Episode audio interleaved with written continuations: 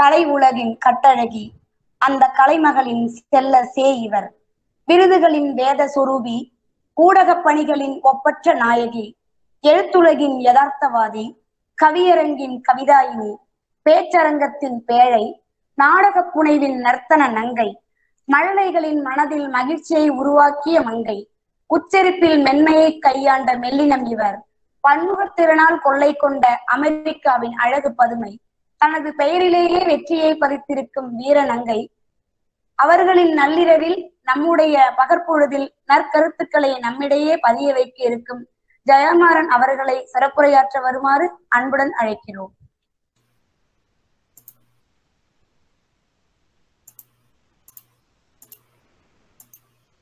நன்றி. நான் பேசுறது கேக்குதா எல்லாருக்கும்? கேக்குதுங்க மேம். நன்றி. இப்படி ஒரு அருமையான அறிமுகம் தந்ததற்கு நன்றி. ஒரு பாட்டி ஸ்விக்கிக்கு போன் பண்ணாங்களாம், எனக்கு புளியோதரை எலுமிச்சை சாதம் சுண்டெல்லாம் வேணும்னு சொன்னாங்களாம். உடனே அந்த ஸ்விக்கிக்காரர் கேட்டாராம், சரிங்க எங்க இருந்து வாங்கிட்டு வரணும் அப்படின்னு. பக்கத்துல இருக்கிற பெருமாள் கோயில்ல இருந்துதான்ப்பா அப்படின்னு சொன்னாங்களாம். இப்படி இந்த கால ட்ரெண்டையெல்லாம் இன்னும் பெரியவங்க தெரிஞ்சுக்கல, முழுசா தெரிஞ்சுக்கல, தெரிஞ்சுக்க வேண்டி இருக்கு. அதே மாதிரி இந்த புது புது ஐடியா எல்லாமே அந்த பெரியவங்களோட வாழ்க்கையில இருந்து எடுக்கப்பட்டதுதான் அப்படின்னு இளைஞர்களும் புரிஞ்சுக்க வேண்டியிருக்கு. இதுதான் இன்னைக்கு பேச்சு. மிக சிறப்பாக வரவேற்புரை வழங்கி என்னை தேடி கண்டுபிடிச்சு என்னோடு தொடர்ந்து தொடர்பில் இருந்து இந்த அருமையான வாய்ப்பை எனக்கு ஏற்படுத்தி தந்த முனைவர் யுவராணி அவர்களே, நன்றியுரை வழங்கவிருக்கும் முனைவர் அமிர்தகொடி அவர்களே, இனிமையாக நெறியாழை செய்து கொண்டிருக்கும் திருமதி உமா மகேஸ்வரி அவர்களே, தமிழ்துறை மற்றும் பிற துறை பேராசிரியர்களே, கல்லூரியின் செயலர் அவர்களே, இந்த கரோனா காலத்துல சனிக்கிழமை தான் காலேஜ் இல்லைங்கிறது மட்டும்தான் ஒரே ஒரு நல்ல விஷயம். அன்னைக்கும் நம்மளை காலங்காத்தால எழுப்பி உட்கார வச்சு இப்படி படுத்துறாங்களே அப்படின்னு நினைக்காம பொறுப்பான இளைஞர்களாக ஏதோ சொல்ல போறாங்கன்னு நம்பி கேட்க வந்திருக்கிற பிகேஆர் மகளிர் கலை கல்லூரி அன்பு மாணவியரே, உங்கள் அனைவருக்கும் என்னுடைய பணிவான அன்பான காலை வணக்கங்கள். நூறு இளைஞர்களை என்னிடம் கொடுங்கள், இந்த உலகை நான் மாற்றி காட்டுகிறேன் விவேகானந்தர் சொன்னாராம். அவர் ஒரு பெரிய ஞானி, நான் ஒரு சாதாரண பெண்மணி. என்ன நம்பி இத்தனை இளைஞர்களை நீங்க தந்திருக்கீங்க. இந்த இளைஞர்கள் கிட்ட நான் ஒண்ணு கேட்க போறேன். உங்கள் காதுகளை கொஞ்ச நேரம் எனக்கு கடன் கொடுங்க. அது வழியா போய் ஒரு சுத்து சுத்தி அந்த மூளைய தொட முடியுமான்னு பாக்குறேன், அவ்வளவுதான். ஏன்னா இன்னைக்கு தேதிக்கு ரெண்டு கூட்டத்துல பேசுறது ரொம்ப கஷ்டம். ஒண்ணு வயசானவங்க நிறைய இருக்கிற கூட்டம், ஏன்னா அவங்க நம்மளை விட நிறைய படிச்சிருப்பாங்க, முக்கியமா அனுபவசாலிகள், எல்லாமே தெரியும். அவங்க போய் தப்பு தவறுமா ஏதாவது உளறி வச்சிடக்கூடாது. இன்னொன்னு இளைஞர்கள் இருக்கிற கூட்டம். ஏன்னா உங்களுக்கு நாங்க என்ன பேச போறோம்னு இந்த கால இளைஞர்களுக்கு தெரியும், ஏற்கனவே தெரியும். ஏற்கனவே தெரிஞ்ச ஒரு விஷயத்த திருப்பி நானும் சொல்லணும்னா அதை வித்தியாசமா நான் சொல்லணும். அதுதான் எனக்கு இருக்கிற சவால்.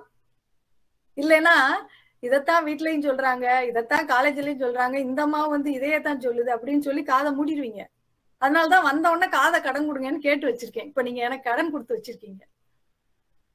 தையலை உயர்வு செய் அப்படிங்கிற தலைப்புல தான் நான் இன்னைக்கு பேச போறேன். தையல்னா பெண், நம்ம எல்லாருக்குமே தெரியும். பெண்ணை உயர்வு செய் அப்படின்னு சொல்லி நம்ம சுத்தி இருக்கிற ஆண்கள் கிட்ட, அவங்க இவங்க கிட்ட, இந்த உலகத்திட்ட எல்லாம் போய் நம்ம கேட்க போறதே இல்லை. பெண்ணை உயர்வு செய் அப்படின்னு நமக்கு நாமே சொல்லிக்க போறோம். நம்மை நாமே எப்படி உயர்வு செய்யறதுன்னு பாக்க போறோம். ஏன்னா நம்மை நாமே உயர்த்திட்டோம்னா இந்த உலகம் தன்னால நம்மளை நிமிர்ந்து பார்க்கும். இப்ப நம்ம வீட்டை நம்ம எப்படி பார்ப்போம்? இப்படி பார்ப்போம். அதே எல்ஐசி பில்டிங்கா இருந்தா இப்படி பார்ப்போம். அப்ப நம்ம உயர்ந்துட்டோம்னா உலகம் நம்மளை அண்ணாந்துதான் பார்த்து ஆகணும். சரி, கருத்தெல்லாம் போதும், இப்ப கதைக்கு வருவோம். சாரா பாட்மேன் அப்படின்னு ஒரு பொண்ணு, சவுத் ஆப்பிரிக்கால இருக்கிற கேப் டவுன் அப்படிங்கிற தலைநகரம் அது. அங்க அவ பிறந்த ஆயிரத்தி எழுநூத்தி எண்பத்தி ஒன்பதுல. சின்ன வயசுலயே அம்மா அப்பா ரெண்டு பேருமே இறந்து போயிட்டாங்க. இருபது வயசுல சேரா சேரா அடிமையாக லண்டனுக்கு கொண்டு வரப்பட்டான். அந்த காலத்துல ஆப்பிரிக்க நாடுகள்ல இருந்து அடிமைகளாக பல நாடுகளுக்கு ஆப்பிரிக்க மக்களை வந்து கூட்டிட்டு போறது வழக்கம். அப்படி சேரா வந்து லண்டனுக்கு வந்தா. லண்டன்ல வந்து அவளை தெருவுல அவளை கூட்டிட்டு போறப்போ எல்லாரும் அவளை வித்தியாசமா உத்து உத்து பார்த்தாங்க. எதுக்குடா அப்படி பாக்குறாங்க அப்படின்னு பார்த்தா, அந்த மாதிரி ஒரு ஆளை அவங்க பார்த்ததே இல்லை. உங்களுக்கே தெரியும், நீங்க ஆப்பிரிக்க பெண்களை பாத்தீங்கன்னா அவங்களுக்கு கொஞ்சம் அவங்க கொஞ்சம் பர்மனா இருப்பாங்க, உடல் உறுப்புகள்லாம் கொஞ்சம் பெருசு பெருசா இருக்கும், அதனாலதான் அவங்க அப்படி உத்து உத்து பார்த்தாங்க. அப்ப அந்த சேராவை கூட்டிட்டு வந்த அந்த மாஸ்டருக்கு வந்து ஒரு ஒரு வினோதமான ஒரு யோசனை ஒண்ணு வருது. இப்படி இவளை உத்து வித்து பாக்குறாங்களே, இவளையே காட்சி பொருளா வச்சு நம்ம சம்பாதிச்சான், அவ ஒரு வேலைக்காக கொண்டு வரப்பட்ட பெண். ஆனா இப்ப அவருடைய எண்ணம் மாறுது. என்ன பண்றாரு, லண்டன்ல இருக்கிற பிக்கடெல்லி சர்க்கஸ் அப்படிங்கிற சர்க்கஸ்ல விலங்குகளை காட்சிப்படுத்துவது போல சேராவை காட்சிப்படுத்துறாங்க. அவளுடைய பருத்த அங்கங்களை பார்ப்பதற்காக கூட்டம் வந்துச்சு.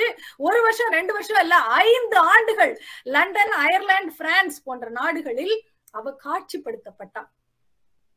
அவளுக்கு இருபத்தாறு வயசு ஆகும்போது அவ நிமோனியா வந்து இறந்து போயிட்டான் சேரா. அவ இறந்ததுக்கு அப்புறம் கூட அவளுடைய உடல் உறுப்புகளை பதப்படுத்தி பிரான்ஸ்ல இருக்கிற மியூசியம் ஆஃப் ஆங்கர்ஸ் அப்படிங்கிற ஒரு ரொம்ப பிரபலமான ஒரு மியூசியம், அது இன்னைக்கும் இருக்கு, அங்க அவளுடைய உடலை பதப்படுத்தி, இப்ப மியூசியம்ல எல்லாம் வச்சிருப்பாங்கல்ல ரேர் ஸ்பீசிஸ் ஆஃப் அனிமல்ஸ் அப்படின்னு சொல்லி அணி விலங்குகளின் உடலை பதப்படுத்தி வைக்கிற மாதிரி, அவளுடைய உடலை பதப்படுத்தி அந்த பிரான்ஸ்ல இருக்கிற மியூசியம்ல மக்கள் பார்வைக்காக நூற்று ஐம்பது ஆண்டுகள் வச்சிருந்தாங்க. அதுக்கப்புறம் எவ்வளவோ போராட்டம் எல்லாம் பண்ணி அவளுடைய உடம்ப ரெண்டாயிரத்தி ரெண்டுல மீட் எடுத்துக்கிட்டு போய் கேப் டவுன்ல அரசு மரியாதையோட அடக்கம் செஞ்சாங்க. இது ரெண்டாயிரத்தி ரெண்டுல அவளுடைய உடல் திரும்பி போச்சு. அதே ரெண்டாயிரத்தி ரெண்டுல இன்னொரு ஆப்பிரிக்க பெண் வந்தா, வந்து பிரெஞ்சு ஓபன் டென்னிஸ் போட்டிய ஜெயிச்சு டைட்டில வின் பண்ணா. அவதான் செரீனா வில்லியம்ஸ். உங்க எல்லாருக்கும் செரீனா வில்லியம்ஸ பத்தி தெரியும். இது வரைக்கும் முப்பத்தி ஒன்பது கிராண்ட் ஸ்லாம் டைட்டில்ஸ் அவங்க ஜெயிச்சிருக்காங்க. கிராண்ட் ஸ்லாம் டைட்டில்ஸ்னா என்னன்னு உங்களுக்கு தெரியும். French open, US open, Australian open, Wimbledon. இது நாலும் உலக அளவிலான மிக சிறப்பான டென்னிஸ் போட்டிகள் ஒவ்வொரு வருஷமும் நடக்கும். இதுல முப்பத்தி ஒன்பது முறை செரீனா வில்லியம்ஸ் ஜெயிச்சிருக்காங்க. பதினஞ்சு வருஷம் வேர்ல்ட்ஸ் நம்பர் ஒன் டென்னிஸ் பிளேயரா செரீனா வில்லியம்ஸ் இருக்காங்க.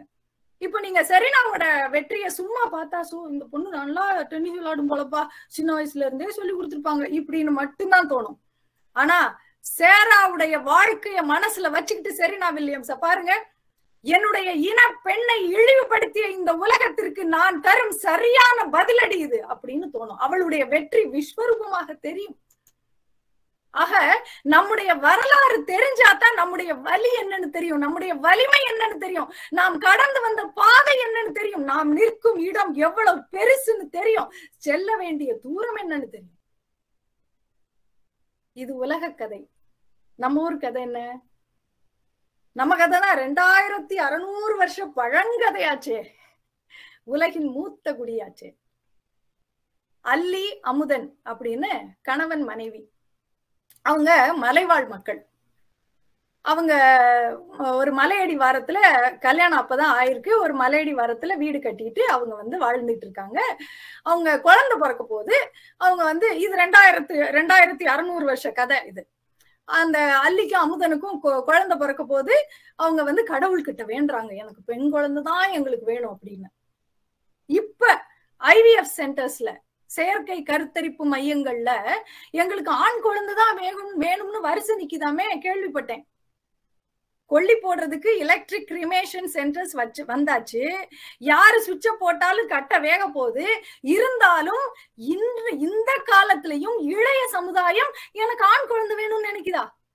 எனக்கு புரியல, நம்ம எங்க போயிட்டு இருக்கோம். ஆனா அல்லியும் அமுதனும் அப்படி நினைக்கல, எங்களுக்கு பெண் குழந்தை வேணும்னு நினைச்சாங்க. அதேபடி அவங்களுக்கு ஒரு பெண் குழந்தை பிறந்தது. அந்த குழந்தைக்கு நயமின்னு பேர் வச்சாங்க. இந்த நயமி குட்டி வந்து நல்லா பாட்டும் கூத்தும் மொழியும் அப்படி படிச்சு அறிவாளியா இருக்கு. அந்த காலத்துல அதுதான் படிப்பு, பாட்டு, கூத்து, நாடகம், படிக்கிறதெல்லாம் நடிச்சு காட்ட தெரியணும், மொழி, இதுதான் படிப்பு. படிச்சு அவ்வளவு அறிவாளியா இருக்கு. இப்பெல்லாம் இப்ப இப்பெல்லாம் சொல்லுவாங்க அந்த மாதிரி அவ்வளவு அறிவாளியா இருக்க பிள்ளைங்களை வந்து சைல்டு ப்ராடிஜி அப்படின்னு இப்ப சொல்லுவாங்க. இப்ப கூட பதினோரு வயசுல ஒரு பையன் உத்தராகண்ட்ல அமன்னு பேரு, பதினோரு வயசுலயே அவன் கம்ப்யூட்டர் சயின்ஸ்ல பட்டம் வாங்கி பல காலேஜஸ்ல அவன் கெஸ்ட் லெக்சரரா இருக்கானா, ஆயிரத்துக்கும் மேற்பட்ட அனிமேஷன் பிலிம்ஸ் எல்லாம் உருவாக்கி இருக்கானா, கின்னஸ் ரெக்கார்ட்ல எல்லாம் கூட இருக்கானா. அந்த மாதிரி பையன் அவனை வந்து சைல்டு ப்ராடிஜி அப்படின்னு சொல்றாங்க. அந்த காலத்துல நம்ம தமிழ்ல சைல்டு ப்ராடிஜினா சிறு முது குறைவி அப்படின்னு ஒரு பேரு, அதுதான் சைல்டு ப்ராடிஜினா. அப்படி யாருக்கு சிறுமுது குறைவின் பேரு? சின்ன வயசுலயே பெரியவங்களுக்கான அறிவோட ஒரு குழந்தை இருந்துச்சுன்னா அதுக்கு பேரு சிறுமுது குறைவின் பேரு. நம்முடைய கண்ணகிக்கு அதே மாதிரி ஒரு பேர் இருந்துச்சு. இந்த நயமை குட்டியும் அவ்வளவு அறிவாளியா அந்த பொண்ணு இருந்துச்சு. எப்பவும் ஆடுறது பாடுறது, ஆத்துல புது வெள்ளம் வந்தா தோழிமாரோட எல்லாம் சேர்ந்து போய் விளையாடுறது, இப்படி ஜாலியா இருக்கும். பகல் நேரத்துல ஆஹ் அந்த பெண்களோட வேலை என்னன்னா வயல்ல போய் பரன்ல பரன் அமைச்சு உக்காந்து தெனப்பயிரெல்லாம் விலங்குகள்கிட்ட இருந்தும் பறவைகள்கிட்ட இருந்தும் காப்பாத்தணும், அதுதான் வேலை.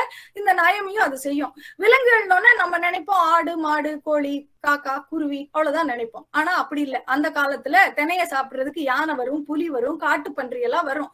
எல்லாத்தையும் பறை அடிச்சோம் முரசு அடிச்சோம் விரட்டணும். நம்மள மாதிரி கரப்பாம்பூச்சியை பார்த்தோன்னே வீழ்ந்து கத்திட்டு ஊரை கூட்ட முடியாது. இவங்களுக்கு தான் நல்லா இசையெல்லாம் தெரியும்ல, அதனால பறை அடிச்சு அதெல்லாம் அடிச்சு அந்த விலங்குகளை வந்து விரட்டுவாங்க. இப்படி ஒரு நாள் வந்து பரன்ல உட்கார்ந்து இருக்குது நயமி, ரொம்ப போர் அடிக்குது, அதுவா உட்காந்து ஒரு பாட்டு பாடிக்கிட்டு இருக்குது. அப்பன்னு பார்த்து ஒரு யானை வருது. யானை எப்பவுமே வர்ற சத்தமே தெரியாம மெதுவா தானே வருவோம். அப்படி வருது. வந்து அந்த யானை நயமி பாடின பாட்டுல மயங்கி தெனைப்பயிரை சாப்பிடத்தான் அது வந்துச்சு. தினையையும் சாப்பிடாம அப்படியே அந்த பாட்டுல மயங்கி நின்னபடி தூங்குச்சான். என்னது, யானை பாட்டுக்கு மயங்குமா? அப்படின்னா பாடுறபடி பாடுனா மயங்கும். அப்போ அந்த நயமி எவ்வளவு நல்லா பாடியிருப்பா. அது மட்டும் இல்ல, ஒரு நாள் ராத்திரி அவ வீட்டுல உட்காந்து யாழி செய் யாழ் மீட்டிக்கிட்டு இருந்தாலாம். அப்போ ஒரு திருடன் வந்துட்டாலாம் இவங்க வீட்டுக்குள்ள. வந்தவன் இவனோ இவளோட யாழிசையை கேட்டு அதுல மயங்கி போய் கொண்டு வந்திருந்த கத்திய கூட நடுவ விட்டு அப்படியே மயங்கி நின்று அந்த இசையை ரசிச்சுக்கிட்டே இருந்தானா. இதை கேட்டவுடனே நம்ம நினைப்போம் யாழிசை வந்து அவ்வளவு நல்லா இருக்கும் போல அப்படின்னு. ஏன்னா நம்ம யாருமே யாழிசை எப்படி இருக்குன்னு கேட்டதே கிடையாது. ஆனா அந்த காலத்துல எல்லாரும் யாழ் வாசிப்பாங்க. அந்த திருடன் எத்தனை வீட்டுல கேட்டிருப்பான் யாழிசைய. அந்த கள்ள நெஞ்சை கூட கவர்ற அளவுக்கு அந்த இசை இருந்திருக்குன்னா அவ எவ்வளவு நல்லா வாசிச்சிருப்பான். உண்மையிலேயே நயமி வந்து சைல்டு ப்ராடிஜியா தான் இருந்திருப்பா. நயமி மட்டும் இல்ல, அந்த காலத்துல பெண்கள் பல பேர் படிச்சிருந்தாங்க, புலவர்களா இருந்தாங்க, அரசர்களுடைய நண்பர்களாக இருந்தாங்க, அமைச்சர்களா இருந்தாங்க, ஒற்றர்களாக இருந்தாங்க. அவங்க தப்பு செஞ்சா தட்டி கேட்டாங்க. பெருங்கோப்பெண்டுன்னு ஒரு புலவர், அவங்க ஒரு ராணி ஆனா புலவரா இருந்தாங்க. வெண்ணிக்குயத்தியார் பானசெகிரம்மா புலவரா இருந்தாங்க. குறமகள் இளவையினின்னு ஒரு குறவர் வீட்டு பெண் புலவரா இருந்தாங்க. தொழில்லதான் வேறுபாடை ஒழிய அதை வச்சு சாதி வேறுபாடு இல்லை. மேல் சாதி கீழ் சாதின்னு எல்லாம் ஏற ஏற்றத்தாழ்வு அன்னைக்கு இல்லை. சரி, இப்ப நயமிக்கு கல்யாண வயசு வந்துருச்சு. என்ன பண்றான் ஒருத்தன், அவ ரொம்ப அழகா இருக்கா, அவளை பார்த்துட்டு நான் என்னோட நாட்டையே கொடுக்குறேன், உங்க பொண்ணை கொடுப்பீங்களா அப்படின்னு அவங்க அம்மா அப்பாட்ட வந்து கேட்டான். அப்ப அவங்க சொன்னாங்க, நயமியை கூப்பிட்டு கேட்டாங்க, இங்க வரப்பா இவன் வந்து கேட்கிறான் உனக்கு பிடிச்சிருக்கா? நயமி சொன்னா எனக்கு பிடிக்கலமா, நீ நாட்டையே கொடுத்தாலும் எங்க பொண்ணுக்கு பிடிக்கல, கல்யாணம் பண்ண முடியாது போ அப்படின்ட்டாங்க. போயிட்டான். இப்ப நயமி வந்து நலனை காதலிச்சு கல்யாணம் பண்ணிக்கிறான். அவ நல்லா சந்தோஷமா தான் இருக்காங்க. அந்த காலத்துல பெண்களும் நல்லா படிச்சிருந்ததுனால ஒரு ஒரு அறிவுரை ஒண்ணு சொல்லி வச்சாங்க பெண்களுக்கு. என்னன்னா, நீ வந்து உன்னுடைய கணவனை தெய்வமா நீ மதிக்கணும், அவன் தான் உனக்கு உயிர் அப்படின்னு சொல்லி வச்சுட்டாங்க. அதேபடி நயமியும் தன்னுடைய கணவனே உயிர் அப்படின்னு இருந்தா. நாம என்னதான் கணவர் உயிர் அப்படின்னு நினைச்சிருந்தாலும் ஒரு சில கணவர்கள் கம்பி நீட்டிடுவாங்களே, அதே மாதிரி நலனும் பரத்தை வீட்டுக்கு போயிட்டு திரும்பி வந்தான். வந்து காலத்தான் வைக்க போனான். நயமி சொன்னா, நில், உன்னை யார் இங்க உள்ள வர சொன்னது? உனக்கும் எனக்கும் என்ன உறவு? என் வீட்டுக்குள்ள நீ வராத, வந்த வழிய திரும்பி போ அப்படின்னு காலை உள்ளே விடாம விரட்டிட்டான். அப்ப தோழி வந்து சொல்றா, பாவண்டி தெரியாம ஒரு தடவை தப்பு பண்ணிட்டான், பரவாயில்ல விடு அப்படின்னு. அவனுக்காக ஒரு நிமிஷம் கூட நீ பறிஞ்சு பேசாத, என்னை எவ்வளவு கஷ்டப்படுத்திட்டு போனா, நான் எதுக்கு அவனை உள்ள விடணும்? அப்ப தோழி மறுபடி மறுபடி சொல்றா. அப்ப சொல்றா நயமி சொல்றா, சரி எங்க அம்மா அப்பா இவனை மதிக்கணும் தெய்வமா அப்படின்னு வேற சொல்லியிருக்காங்க, நீயும் இவ்வளவு சொல்ற, அதனால நான் அவனை உள்ள விடுறேன். ஆனா இனி ஒரு நாளும் அவனோடு நான் மகிழ்ச்சியாக இருப்பேன்னு மட்டும் நீ நினைக்காத. அப்படின்னு சொல்லி அவனை உள்ள விட்டு போட, நீ எல்லாம் கும்பிடத்தான் லாய்க்கு, உன்னோட குடித்தனம்லாம் நடத்த முடியாது அப்படின்னு சொல்லி அவனை ஒதுக்கி வைக்கிறான். இதுதான் கதை. இப்ப நீங்க நினைக்கலாம் ஹாப்பிலி லிவ்ட் எவர் ஆஃப்டர் அப்படின்னு சிண்டர்லா கதை மாதிரி முடியாம இப்படி சோகமா முடிஞ்சு போச்சே அப்படின்னு. கதையுடைய முடிவு முக்கியம் இல்ல, கதையில் நடந்த நிகழ்வுகள் தான் முக்கியம். ஏன்னா அது எல்லாமே நிஜம். சங்ககால பாடல்கள்ல இருந்த பல காட்சிகளை கதையாக்கி அந்த கதாபாத்திரங்களுக்கு பேர் வச்சு ஒரே வீட்டுல நடந்த மாதிரி நான் சொல்லிட்டேன், அவ்வளவுதான். ஏன்னா இலக்கியம்னு சொன்னா காது என்னை விட்டு போயிருமோன்னு பயமா இருந்துச்சு, அதனாலதான் கதையா சொல்லிட்டேன். இப்படி சிறப்பா இதெல்லாம் படிச்சா தானே நம்முடைய முன்னோர்கள் காலத்துல, நம்முடைய சங்ககாலத்துல பெண்கள் எவ்வளவு சிறப்பாக, எவ்வளவு அறிவோடு, எவ்வளவு உரிமையோடு வாழ்ந்திருக்காங்கன்னு தெரியும். ஆனா ஏனோ நம்ம தமிழ் அப்படியே ரெண்டாம் பட்சமாக்கிட்டோமேப்பா. ஒரு இனத்தை அழிக்கணும்னா அந்த அந்த இனத்தினுடைய மொழியை அழிப்பதுதான் முதல் ஆயுதமா. இலங்கையில நம்முடைய இனத்தை அழிச்சாங்க, என்ன செஞ்சாங்க, யாழ்ப்பாணத்துல இருந்த நூலகத்தை எரிச்சாங்க. இவன் வரலாறே தெரியாம செத்து போட்டுண்டா அப்படின்னு. ஆனா நம்ம கையில வரலாறு இருக்கு, நம்ம கையில இலக்கியம் இருக்கு, நாமளே அதை தள்ளி வைக்கிறோமே. ஒரு இனம் தன்னைத்தானே அழித்து கொண்டதை கேட்டிருக்கிறோமா, பார்த்திருக்கிறோமா? நாம அதை செய்யறோமே. ஒண்ணு சொல்றேன், புலம்பெயர்ந்த தமிழர்கள் கொஞ்சம் முழிச்சுக்கிட்டாங்க. நாங்க நாங்க வந்து நம் தாய் நாட்டை விட்டு நாங்க விலகி வந்ததுனாலயா எனக்கு தெரியல, இதுல இங்க இருக்கிற மொழியை, பண்பாட்டை, மருத்துவத்தை, கலைகளை பார்க்கும் போது நம் தமிழ் எவ்வளவு சிறந்ததுன்னு எங்களுக்கு இப்போ புத்தி வந்திருக்கிறதுனாலயா தெரியல, எங்கள் மொழியை நாங்கள் அடுத்த தலைமுறைக்கு கொண்டு செல்வோம் என்ற உறுதியை நாங்கள் மேற்கொண்டுட்டோம். ஹார்வர்ட் யூனிவர்சிட்டி அமெரிக்காலேயே number one university, Stony Brook university New York, university of California, இதுல எல்லாம் தமிழ் துறை உருவாக்கியாச்சு. Houston university Texas, Toronto university Canada, London யூனிவர்சிட்டிலாம் தமிழ் துறை உருவாக்குவதற்கான முழு முயற்சியோட வேலைகள் நடந்துகிட்டு இருக்கு. எதுக்காக தமிழ் துறையை உருவாக்குறாங்க? நம்முடைய இலக்கியத்தை, நம்முடைய கலைகளை, நம்முடைய மருத்துவத்தை பற்றிய ஆராய்ச்சிகள் இங்கே நடக்க போகின்றன. யார் கண்டா, எதிர்காலத்தில் தமிழ் படித்தவர்களுக்கு வெளிநாட்டில் வேலை வாய்ப்பு வரலாம். ஆனா அது எல்லாத்தையும் தாண்டி இப்ப கொஞ்ச வருஷமா நான் இலக்கியம் படிக்க தொடங்கிய பிறகு என் வாழ்க்கை அனுபவத்தை நான் சொல்றேன். என் வாழ்க்கையில ஒரு பிரச்சனை வந்தா அதை எப்படி தீர்க்கிறதுன்னு அதுக்கான ஒரு ஒரு விடை அந்த இலக்கியத்துல இருக்கிறது நான் கண் கூட பார்த்தேன்.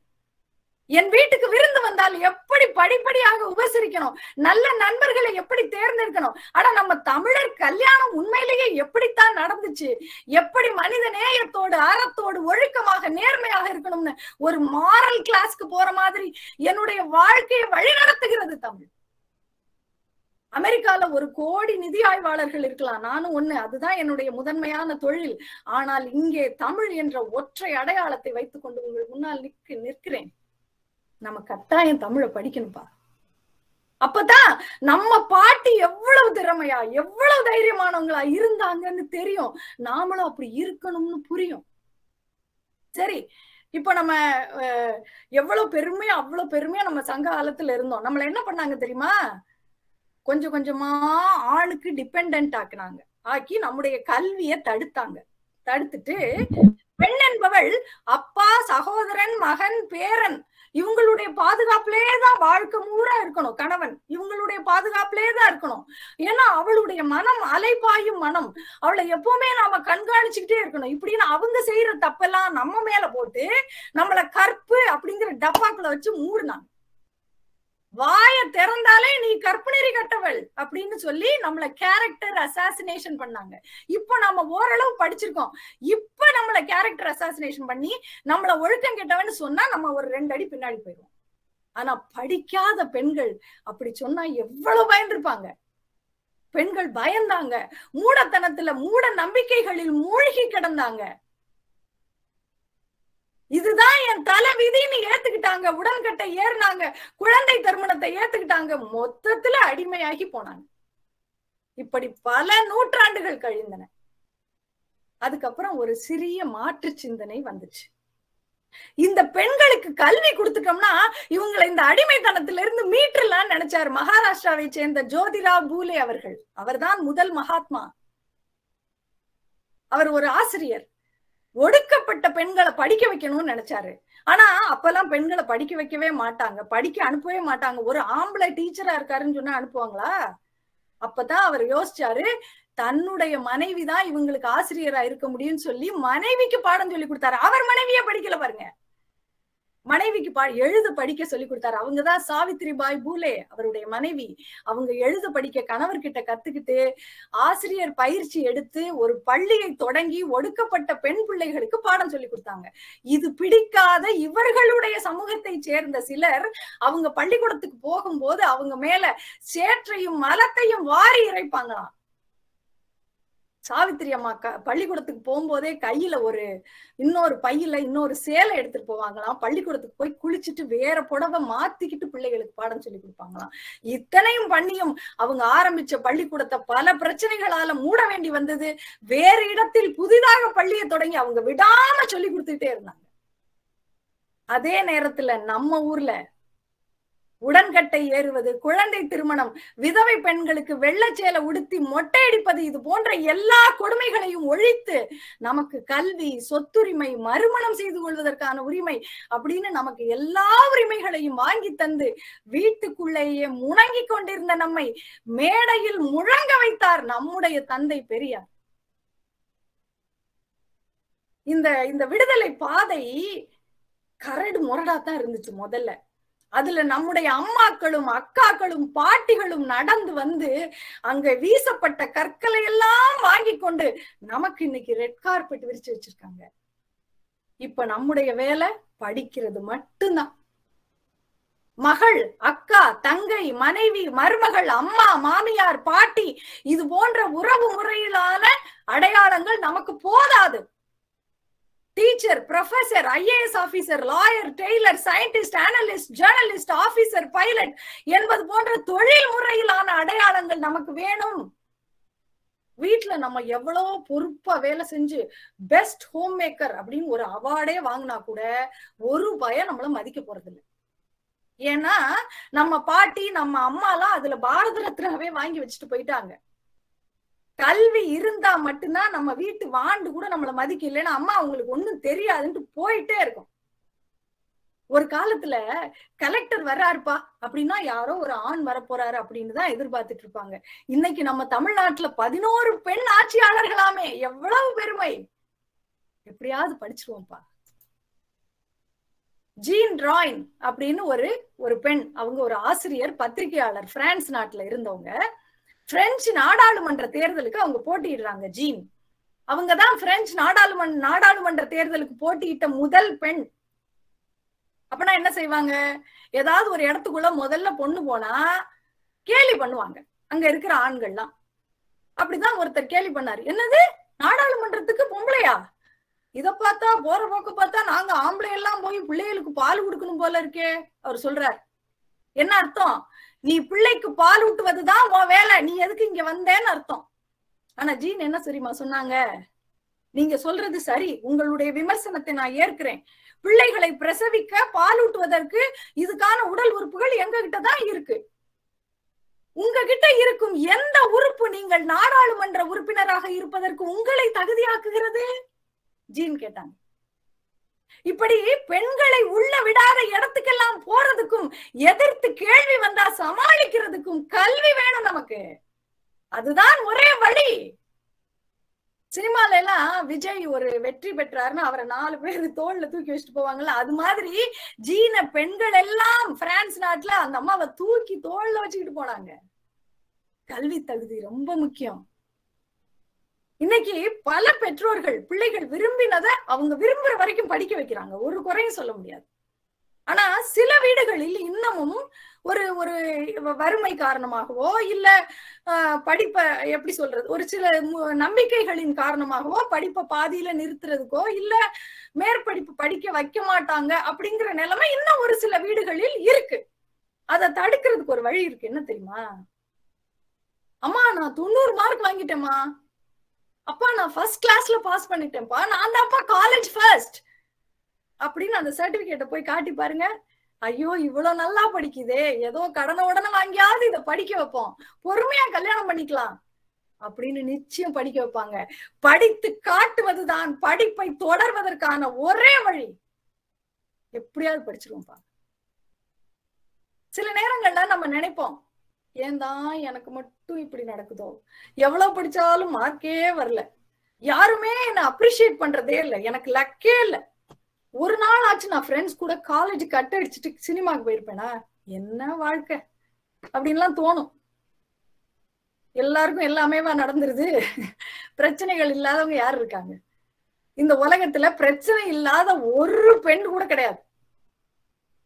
ஆன் பிராங்க்னு ஒரு பொண்ணு, அவ ஜெர்மனியில பிறந்த பொண்ணு, ஆன் பிராங்க் அவ பேரு. ஆஹ் அவளுக்கு மூணு வயசா இருக்கும் போது ஜெர்மனியில ஜெர்மனிக்கு வந்து ஹிட்லர் ஆட்சிக்கு வர்றாரு. ஆன் பிராங்குடைய குடும்பம் யூத குடும்பம். ஹிட்லருக்கு யூதர்களை பிடிக்கவே பிடிக்காது. அவர் வந்த உடனே அவர் பயங்கரமான கடுமையான சட்டத்திட்டங்கள் எல்லாம் போடுறாரு.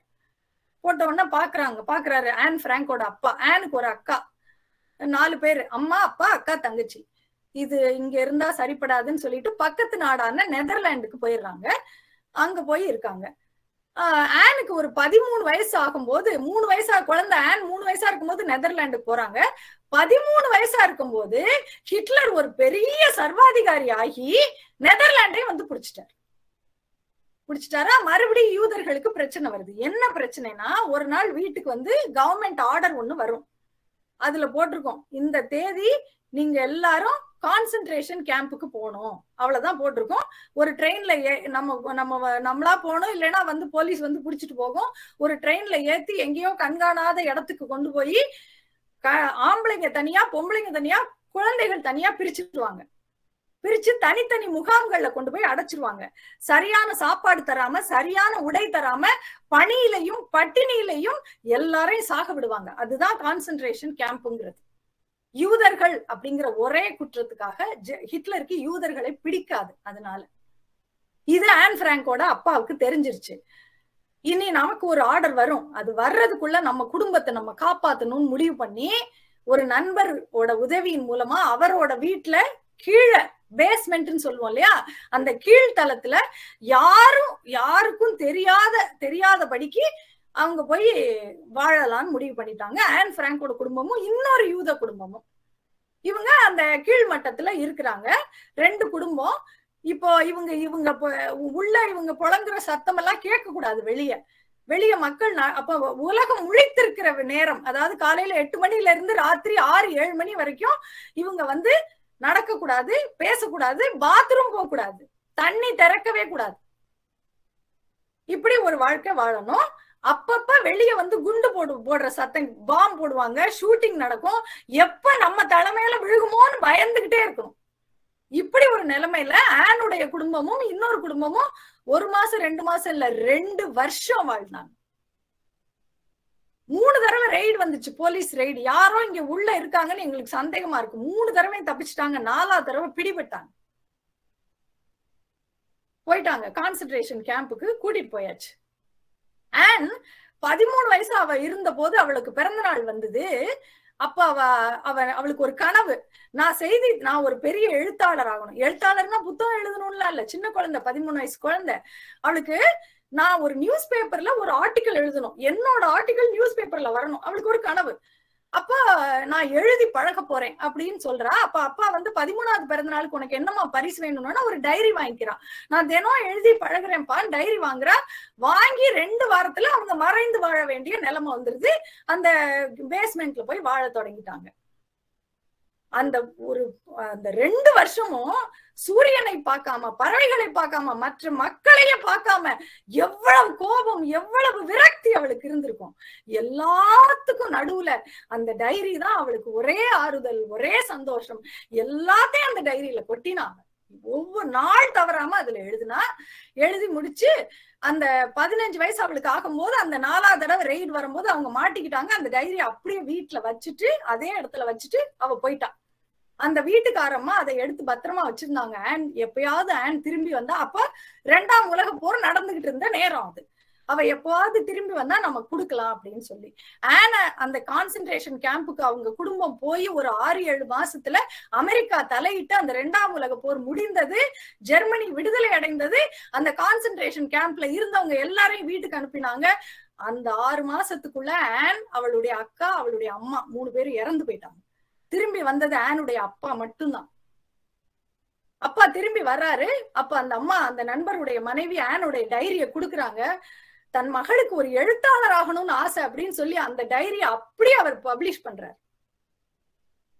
இன்னைக்கு வரைக்கும் மறைந்து வாழ்ந்த யூத மக்களின் வாழ்க்கையை பிரதிபலிக்கும் முக்கியமான ஆவணம் the diary of Anne Frank. இணையத்துல இருக்கு, முடிஞ்சா போய் படிங்க. அந்த புக்கு இந்த உலகத்தில் பல கோடி மக்களால் படிக்கப்பட்டிருக்கு, எழுபது மொழிகளில் மொழிபெயர்க்கப்பட்டிருக்கிறது. அந்த புத்தகத்தை படிச்சுட்டு அவ வாழ்ந்த இடத்தை நாங்க பார்க்கணும்னு ஆசைப்பட்டிருக்க ஆசைப்பட்டு அதுக்கு வருவாங்களாம். அவங்க வாழ்ந்த அந்த கீழ்த்தளம் இப்ப வந்து ஒரு மியூசியமா இருக்கு. ஒரு ஒரு வருஷத்துக்கு பத்து லட்சம் பேர் அந்த மியூசியத்தை வந்து பாக்குறாங்க. ஆன் இப்படி எழுதியிருக்கா அதுல ஒரு வரி, நான் செய்தித்தாளுக்கு எழுதலைன்னா என்ன, நான் எனக்காக எழுதுறேன் அப்படி எழுதியிருக்கா. யாருக்கு பிரச்சனை இல்லை.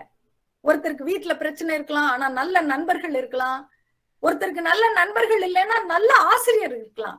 இப்படி நம்மை சுத்தி இருக்கிற ஆயிரம் பிரச்சனைகளுக்கு நடுவில் இருக்கிற அந்த சின்ன பாசிட்டிவிட்டியை தேடி எடுத்து அதை பிடிச்சுக்கிட்டு நம்ம மேல போகணும். புலம்புறதுல புண்ணியமே இல்ல. ஏ ரஹ்மான் ரெண்டு ஆஸ்கர் அவார்டு வாங்கினார், நம்ம எல்லாருக்குமே தெரியும். முதல் ஆஸ்கர் அவார்டு வாங்கினப்போ எல்லா புகழும் இறைவனுக்கேன்னு சொன்னாரு, அதைத்தான் எல்லாருமே சொல்லுவாங்க, நமக்கு தெரியும். ரெண்டாவது அவார்டு வாங்கினப்போ அவர் ஒன்று சொன்னார், all my life I had a choice to choose between hate and love. I chose love and I am here. Positivity இருந்தா தான் நாம செய்யற வேலையை நாம விரும்பி ரசிச்சு செய்வோம். காளிகிட்ட பாரதியார் எனக்கு அது வேணும் இது வேணும்னு கேட்டாரு. அப்போ ஒண்ணு கேட்டாரு, எனக்கு இளைஞர்களுடைய உற்சாகம் வேணும்னு கேட்டார். ஏன்னா உங்ககிட்டதான் உண்மையாகவே உற்சாகம் இருக்கு, நாங்கெல்லாம் அதை மெனக்கெட்டு வர வைக்க வேண்டி இருக்கு. ஆனா இன்னைக்கு இளைஞர்களுடைய உற்சாகத்தை சோசியல் மீடியா உறிஞ்சிருதோன்னு எனக்கு ஒரு சின்ன பயம் இருக்கு. அதை எப்படி நம்ம சமாளிக்கலாம்? கிரேக்க நாட்டுல ஒரு போர் வீரன் இருந்தான், அவன் பேரு நிக்கலஸ். அவன் ஒரு பெரிய போர் வீரன். ஒரு நாள் அவன் கடற்கரையில குதிரையில போய்கிட்டு இருக்கான். அப்போ ஒரு ஒரு அழகான பொண்ணை பாக்குறான். அவ கிட்டத்துல போய், நீ ரொம்ப அழகா இருக்க, நான் உன்னை கல்யாணம் பண்ணிக்கிறேன் அப்படின்னு சொல்றான். நீ என்ன கல்யாணம் பண்ணிக்கிறியான்னு கேக்குறான். அவ சொல்றா, பாக்குறா, ஆஹ் நீ நல்லாத்தான் இருக்க, சரி நான் கல்யாணம் பண்ணிக்கிறேன் அப்படிங்கிறா. அப்படின்ட்டு அவ சொல்றா, என்ன கல்யாணம் பண்ணிக்கிறது ஒன்னும் அவ்வளவு சாதாரண விஷயம் இல்ல, நான் பூலோக பொண்ணே இல்ல, நான் தேவலோகத்து பொண்ணு. என்ன கல்யாணம் பண்ணிக்கணும்னா யுரேனஸ் கடவுள், எங்களுடைய கடவுள், அவரு தேவலோகத்துல இருக்கிற ஒரு தோட்டத்துல இருக்கிற ஒரு தங்க மலரை பறிச்சுட்டு வந்து குடுக்க சொல்லுவாரு, அப்பதான் என்ன கல்யாணம் பண்ணி கொடுப்பாரு அப்படின்னு சொல்றான். இவன் பாக்குறான், நான்லாம் எத்தனை போர் ஜெயிச்சிருக்கேன், போய் தோட்டத்துல பூ பறிக்கிறது எல்லாம் ஒரு வேலையா என்ன, எங்க இருக்கு சொல்லு போய் பறிச்சிருவோம் அப்படிங்கிறான். அப்ப அவ சொல்றா, நீ நினைக்கிற மாதிரி அது ஒண்ணும் அவ்வளவு எளிதான காரியம்லாம் கிடையாதுப்பா, அந்த தோட்டம் ரொம்ப அழகா இருக்கும், உள்ள போனா அந்த அழகுல மயங்கி உட்காந்துருவாங்க, யாருமே திரும்பி வந்ததே இல்லை, அதுல போயிட்டு நீ திரும்பி வந்துருவியா, உனக்கு பன்னெண்டு மணி நேரம் தான், அதுக்குள்ளே நீ பூவை பறிச்சுட்டு வரணும் அப்படின்னா. இவன், அப்படி என்ன பன்னெண்டு மணி நேரத்துக்கு நம்மள அழகுல மூழ்கடிக்கிற ஒரு தோட்டம், போய்தான் பாப்போம் எங்க இருக்குன்னு காட்டு அப்படின்னு சொல்றான். அப்போ அவன் வந்து அப்படியே தேவலோக பொண்ணு இல்லையா, அப்படியே கை அப்படி விரிச்சோடனே ஒரு அழகா மேல இருந்து ஒரு படி வருது, தோரணம்லாம் கட்டி அழகா இருக்கு அந்த படி. இவன் அந்த படியில வேகமா ஏறி போறான். உள்ள போன உடனே வித விதமா கலர் கலரா கண்ண பறிக்கிற மாதிரி ஆழ மயக்கிற வாசனையோட அத்தனை பூக்கள் மலர்கள் இருக்கு. இவனுக்கு புரியல, ஒரு பூவை நின்னு கொஞ்ச நேரம் ரசிச்சா அப்படியே உட்கார்ந்து போயிடும், அதெல்லாம் பார்த்துட்டு போற மாதிரிலாம் இல்ல, அப்புறமா கொஞ்சம் சுதாரிச்சுட்டு இன்னும் கொஞ்சம் தூரம் போனா இன்னொரு இடத்துல ஒரு பூ அவனை அப்படியே மயக்குது. இப்படியே கொஞ்சம் கொஞ்சமா மயங்கி மயங்கி நின்னு நின்னு அப்பாடான்னு கொஞ்ச நேரம் வேற இடத்துக்கு போனா, அங்க போனா ஒரு பழ மரம் பளபளப்பா பளபள பளபளன்னு பழங்களா தொங்குது. அப்படி ஒரு பழமரத்தை அவன் பார்த்ததே இல்லை. அங்கேயே உட்காந்துட்டான் கொஞ்ச நேரம், சுத்தி பார்த்துட்டே இருக்கான். அப்புறம் கொஞ்ச நேரம் சுதாரிச்சுட்டு இன்னும் கொஞ்சம் முன்னாடி போறான். அப்பா பார்த்தா ஒரு யாரோ ஒரு ஒரு இனிமையான ஒரு வயலின் இசை வருது, அதுல அப்படியே உருகி கொஞ்ச நேரம் உட்காந்துட்டான். ரொம்ப நேரம் உட்காந்துட்டான். உட்கார்ந்தும் போது பார்த்தா தூரத்துல அந்த தங்க மலர் தெரியும். ஆஹா, நம்ம இதெல்லாம் எடுக்க வந்தோம் அப்படின்னு மறுபடியும் போறான். மறுபடியும் இப்படி பல அழகிய தடைகள் வந்து அவனை தடுத்து தடுத்து ஒரு வழியா அவன் போய் அந்த மலரை பறிச்சுட்டு வந்து ஓடியே வந்து கொடுத்தான். முப்பது வினாடி தான் நேரம் இருந்துச்சு, வந்து அவட்ட கொடுத்துட்டான். கொடுத்த உடனே அந்த யுரேனஸ் கேட்டாரு, எப்படி நீ எடுத்துட்டு வந்த, இது வரைக்கும் உள்ள போனவன் ஒருத்தையும் கூட அந்த சொன்ன நேரத்துக்குள்ள திரும்பி வந்ததே இல்லை, நீ மட்டும் எப்படி அந்த மலரை எடுத்துக்கிட்டு வந்த அப்படின்னோன்னா நிக்கலஸ் சொன்னா, எங்க அப்பா எனக்கு ஒரு ட்ரிக் சொல்லி கொடுத்தாரு சின்ன வயசுல. என்னுடைய இலக்கு என்ன அப்படிங்கிறத நான் வந்து உள்ளங்கையில எழுதி வச்சுக்குவேன், இல்லைன்னா வரைஞ்சு வச்சுக்குவேன். ஒரு மணி நேரத்துக்கு ஒரு தடவை அவர் என் கைய பார்த்துக்கிட்டே இருக்க சொல்லுவாரு. அப்ப எனக்கு அதை பார்க்கும்போது கடந்த ஒரு மணி நேரம் இந்த இலக்குக்காக நான் ஏதாவது வேலை செஞ்சேன்னா, இல்ல என் கவனம் செதறிடுச்சா அப்படின்னு எனக்கு ஒரு எனக்கே ஒரு செல்ஃப் செக் மாதிரி ஒண்ணு வரும். உடனே நான் கொஞ்சம் சுதாரிச்சுட்டு அந்த வேலையை செய்வேன். அப்புறம் மறுபடியும் கவனம் செதறப்ப மறுபடியும் கையை பார்த்துக்குவேன். இப்படியே எனக்கு ஒரு மணி நேரத்துக்கு ஒரு தடவை கையை பார்க்கறது எனக்கு பழக்கம் சின்ன வயசுல இருந்தே. அதே மாதிரி இந்த தோட்டத்துக்குள்ள நான் போகும்போதும் நான் அந்த தங்க மலரை வரைஞ்சி வச்சுக்கிட்டு போனேன். எப்பெல்லாம் மயங்கி மயங்கி நின்னேனோ அப்ப அப்பெல்லாம் இல்ல, ஒரு மணி நேரத்துக்கு ஒரு தடவை இதை பார்த்துக்கிட்டே இருந்ததுனால மயங்கி நின்ன இடத்துல இருந்து இழுத்து என்னை கொண்டு போனது இந்த நினைவூட்டல் தான் அப்படின்னு நான் சொன்னேன். இந்த அழகிய தோட்டம் தான் இணையம், வேர்ல்டு வைட் வெப். நம்மளோட உள்ளங்கையில, அதான் செல்போன்ல தவழும் அழகிய உலகம் அது. நாம கத்துக்க வேண்டிய பாடமும் அதுக்குள்ளதான் இருக்கு, நாம தெரிஞ்சுக்க வேண்டிய செய்திகளும் அதுக்குள்ளதான் இருக்கு, சினிமாவும் அதுக்குள்ளதான் இருக்கு, என்ஜாய் என்ஜாமி அதுவும் அதுக்குள்ளதான் இருக்கு. டிவியில பாக்குறது பத்தாதுன்னு அதுல வர்றவங்க எல்லாம் ஆளாளுக்கு ஒரு யூடியூப் சேனல்ல தொடங்கி விளாக் வேற போடுறாங்க. இந்த சிவாங்கி யூடியூப்லயே ரெண்டு மூணு சேனல் வச்சிருக்கும் போல, எங்க பார்த்தாலும் அதுதான் வருது. வந்து எல்லாத்தையும் நம்மளை பார்க்க வச்சு லைக் பண்ணு, கமெண்ட் பண்ணு, ஷேர் பண்ணு, சப்ஸ்கிரைப் பண்ணுன்னு சொல்லிட்டு அது தூங்க போயிருது. நீ தூங்கும் போதும் உழைப்பவன் முன்னேறுகிறான்னு விவேகானந்தர் சொல்லுவாரு. ஆனா சிவாங்கி தூங்கிக்கிட்டே சம்பாதிக்குது. நாம தூங்கவும் இல்லாம படிக்கவும் இல்லாம அதோட யூடியூப் வீடியோஸை பார்த்து அதுக்கு பணம் சம்பாதிச்சு கொடுத்து அதை முன்னேற்றுறோம். ஆனா அதுக்கு பாடகி நடிகைன்னு அடையாளம் இருக்கு. நமக்கு நிக்கலஸ் மாதிரி போனை எடுக்கும் போதே உள்ளங்கையில நம்ம எதுக்காக இந்த போனை எடுத்தோம் அப்படின்னு எழுதி வச்சோம்னா நம்ம கவனம் சிதறாம இருக்குமோ? சிந்திக்கணும். இன்னைக்கு ஒரு சினிமா டிக்கெட்டோட விலைதான் ஒரு புத்தகத்தோட விலை, அதையும் விட குறைவு பல புத்தகங்களோட விலை. ஆனா நம்ம வாங்குறதே இல்லை. இணையத்திலேயே எத்தனையோ புத்தகங்கள் இலவசமா கிடைக்குது, ஆனா நம்ம படிக்கிறதே இல்லை. New year, birthday, Valentine's day இதுக்கெல்லாம் கிஃப்ட் கொடுக்குறோம். இதெல்லாம் நம்ம பழக்கமே இல்லை, ஆனா இப்ப புதுசா கத்துக்கிட்டு கிஃப்ட் கொடுக்குறோம். அதே மாதிரி ஆயுத பூஜைக்கு ஒரு புத்தகத்தை கிஃப்டா கொடுக்கலாம்ல? சும்மா அடுத்த வீட்டு கதை, எதிர் வீட்டு கதை, பக்கத்து வீட்டு கதை, நடிகைகளை பற்றிய கிசுகிசுக்களை பேசுறதுக்கு பதிலா ஒரு சிறுகதையை படிச்சுட்டு வந்து அதை பத்தி பேசலாம்ல? அதுவும் யாரோ ஒருத்தரோட கதை தானே. இளைஞர்கள் தானே இந்த மாதிரி புதுசு புதுசா சிந்திக்கலாம்லான்னு சொல்றேன். எத்தனையோ என்டர்டெயின்மெண்ட் இருக்கு இந்த உலகத்துல, அதுல ஒரு சிறு பங்காக கூட புத்தகம் வாசிக்கிறது இல்லையே, தொலைச்சிட்டோமே. சிந்திக்கணும்பா. அடுத்தது காதல். இந்த இளைஞர்களுக்கு இருக்கிற பெரிய பிரச்சனை என்ன, உங்ககிட்ட ஐ லவ் யூ சொன்னேன் நீ பதிலே சொல்லலன்னு வந்து தொந்தரவு பண்ணுவானுங்க இந்த பசங்க. அவனுங்கிட்ட எல்லாம் கேளுங்க, ஐ லவ் யூங்கிறது கேள்வியே இல்லை, ஏன்டா பதில் கேக்குறீங்க அப்படின்னு. இந்த வயசுல காதல் வரும். காதலிக்க வேண்டிய அவசியம் இல்லை, கையால தெரிஞ்சுக்கிட்டா போதும். திரும்ப திரும்ப தொல்லை பண்ணி தொந்தரவு பண்றானா, அதுல இருந்து நம்மை நாமே பாதுகாத்துக்கணும். கட்டாயம் கட்டாயம் சிலம்பம், அடிமுறை இந்த மாதிரியான ஒரு தற்காப்பு கலையை நம்ம கத்துக்கணும். நான் பேச்சுக்கு சொல்லல நான் பேச்சுக்கு சொல்லல இப்பெல்லாம் ஆன்லைன்லயே அதை சொல்லி கொடுக்குறாங்க.